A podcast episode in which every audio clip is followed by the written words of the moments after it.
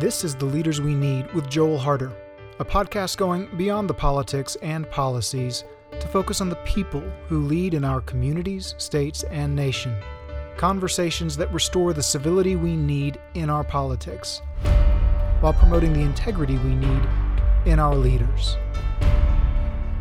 The Leaders We Need with Joel Harder, a resource from Oklahoma Capital Culture. Welcome to the Leaders We Need. I'm your host, Joel Harder. Today we have another special bonus episode, the second of three conversations that I had with my co narrator for the audiobook When Leaders Matter. All along the way, as we worked through the audiobook, in each section, my co narrator, Drew Null from Hawk 5 Studios, and I took about 10 or 15 minutes or so to simply discuss the key topics, big ideas in each step of the process to engaging leaders. And this second conversation really delves into the importance of praying for leaders, asking more for them so that they can be better and lead better. Because when our leaders are better, we are all better. But before we get to the second conversation on asking more for leaders, I want to let you know that the next episode of The Leaders We Need will feature a conversation with Speaker of the Oklahoma House of Representatives, Charles McCall. This was a wonderful conversation that delved into his personal history, the experiences that made the greatest impact on his leadership, how he navigates the multifaceted and dynamic role of Speaker of the House, and how he's working to cultivate a positive leadership culture across the whole House of Representatives and the policymaking arena in the Oklahoma State Capitol. Take a listen to this brief excerpt from my conversation with Speaker Charles McCall, and then we'll get into this conversation on asking more for leaders today on this special bonus episode of The Leaders We Need. We've got to be a, a functional body, not a dysfunctional body.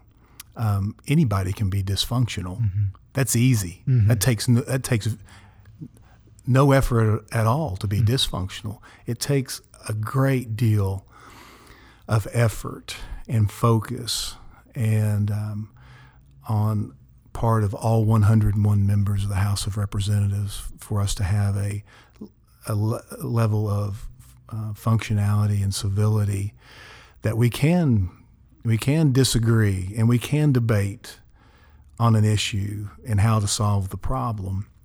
But at the end of the day, we ought to be able to walk out of that building um, respectful of one another, uh, friends with one another, and go back to our districts and they be proud of the way that we conducted ourselves. Mm-hmm. And so, um, that's what we'll continue to try to, to accomplish uh, in the House. I think that's the expectation, that's the standard. I'm happy in the 57th we were able to uh, accomplish that. But once again, it goes back to there's got to be a willingness mm-hmm. and leadership, but it has it has to be something that's important to every mm-hmm. elected official. And when it is, it doesn't matter what the crisis is, we'll get through it. When Leaders Matter How Civility, Integrity, and the Leaders We Need Are Possible by Dr. Joel W. Harder. Forward written by Oklahoma Governor Kevin Stitt.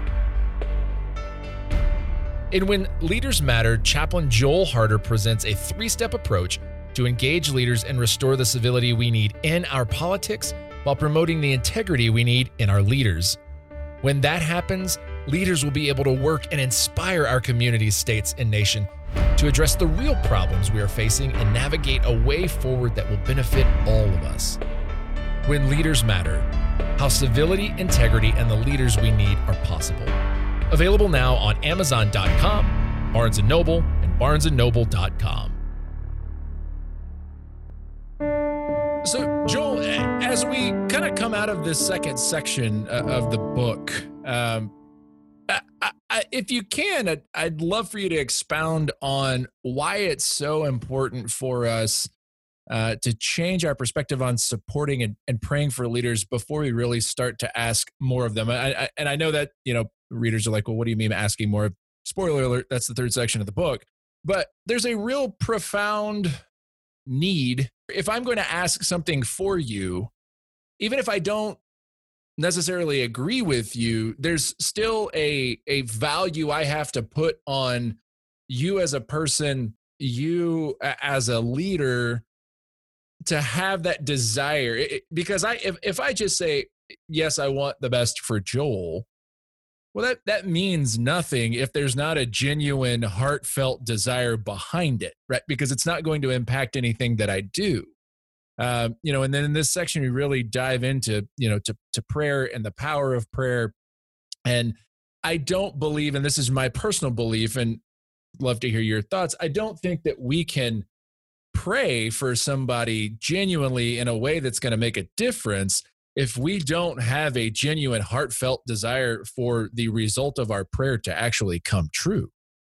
Drew, that's an amazing question. And that is such a significant statement that I almost just want to sit and listen to and, and think about it for a second. And I, I hope everybody listening will just take a moment to, to really think about what you just asked and what you just said. It is so important that the second step of this process is asking more for leaders if we are going to desire good for someone, it has to be something we actually want and desire. Otherwise, it's worthless. It's meaningless. It's it is it is a trite sentiment that doesn't mean anything. But if I truly believe in my heart and desire that they're blessed, that they're healthy, that their family's healthy, the things that I would want for myself, I want for them. If I truly have done that internal work of desiring that for them, then there's a whole change that's happening within me first and foremost. Before I even begin that process of engaging leaders. So, yes, we know we want to ask things of our leaders, and that's coming in section three. But before I do, I want to do an internal work of simply changing the way I feel and think about my leaders and and simply desiring good for them. Now I, I offer a couple different approaches. How do you do that? Well, prayer is a very obvious way to do that. Prayer is a very it's a very personal thing. It's a very uh, powerful practice. I, I also value prayer so much because I find prayer to be one of those activities that is a a common human endeavor that all people can do. Not now not everybody does pray and I know that, but everybody can pray. And we are living in a moment in history when it is so easy to identify the ways that we are not like other people. We find so many different ways to divide ourselves. So I always look for those activities that truly are uniting, that is something that all people can do. And so prayer is a great way to do that um, because it is a, a process of truly desiring good for someone else and good for a leader. And if I will lean into that that start that part of the process first what's really happening is within me there's a change in my perspective in my attitude in my thought process even in my feelings towards them such that now I am in a so much more powerful place because it's a place of grace and goodwill toward them. That if I'm going to move on to step three and ask more of them and engage them, I'm a I'm in a much uh, much more powerful position to do that because I've done this internal work first. We've talked about prayer being an instrument by which you can think and ask more for leaders but you know, as we mentioned, not not everyone prays. For them, how do they go about supporting leaders and and, and still employ your your strategy? And this is so important and a very important question. You have got to remember that the ultimate goal, tactically speaking, strategically speaking, you asked employing the strategy, the goal here is recognizing within yourself that which causes you to feel contempt towards other people. And in politics, in our political discourse, it's rampant.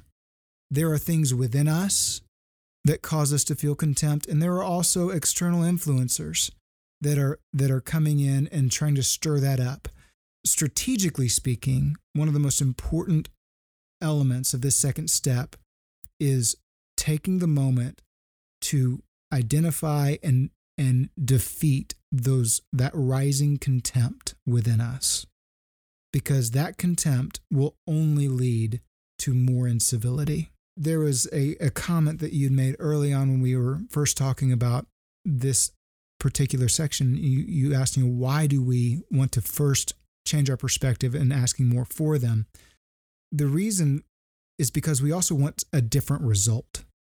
We want a di- we want something different in our political discourse, something different in our engagement with leaders. We don't want the same cycles of incivility to continue developing and growing in our culture. We want something different. We all want to ask more of our leaders, and we'll run to that. And, and we see it all around us. We see it in the news. We see it in, in the streets. We see it, advocacy takes on many forms.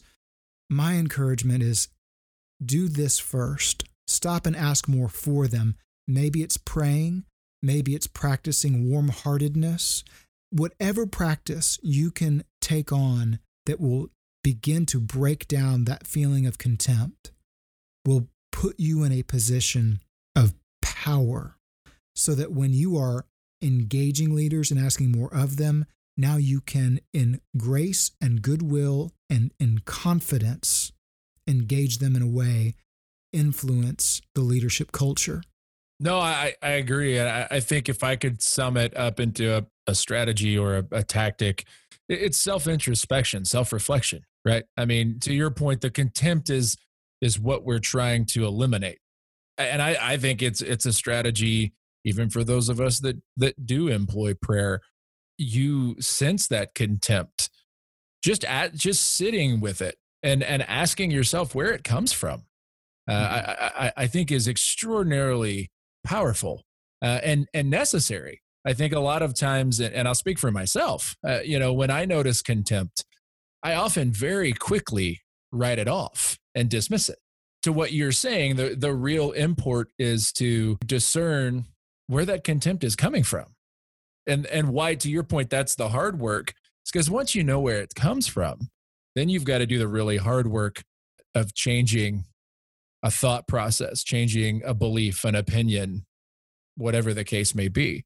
Because as long as that contempt exists, having that civility and engagement with other people in general, but leaders specifically, it's extremely difficult. And prayer is just one way to do that. When you pray, you're appealing to a power that is greater. When we're thinking about and praying for political leaders, we're praying for people that do hold power. And all of our thoughts and preconceptions of government and political power and influence and authority, those dynamics are all a part of it. Why prayer is a is a helpful strategy is because it, it it's an appeal to an authority that transcends that power. And the prayer is also one of gratitude and thanksgiving, desiring good for them. And the old adage, you, you can't hate somebody that you're praying for. There's truth to that.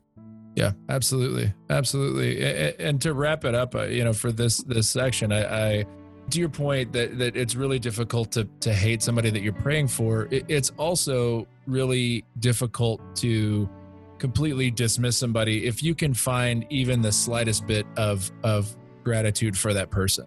When we talk about changing our our views and our leadership culture, let's be real. We both have have lived under leaders at every level that we didn't like, that we didn't agree with, we didn't like their policies and uh, you know whatever. But if you can find one thing that that you can be grateful and appreciate about that person you've got the ability to appreciate them as a leader them as a person you know and then start to ask better for them.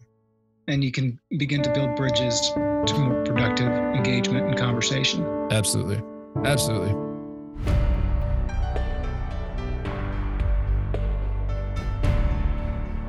Thank you for listening to The Leaders We Need with Joel Harder, a podcast from Oklahoma Capital Culture. Oklahoma Capital Culture is a nonprofit organization shaping a culture of civility, integrity, and servant leadership among policymakers through non political and non-partisan engagement. Learn more about Oklahoma Capital Culture and how you can help shape the leadership culture at www.capitalculture.com. Original music heard on The Leaders We Need, provided by Scott Allen Matthews at mypodcastmusic.com.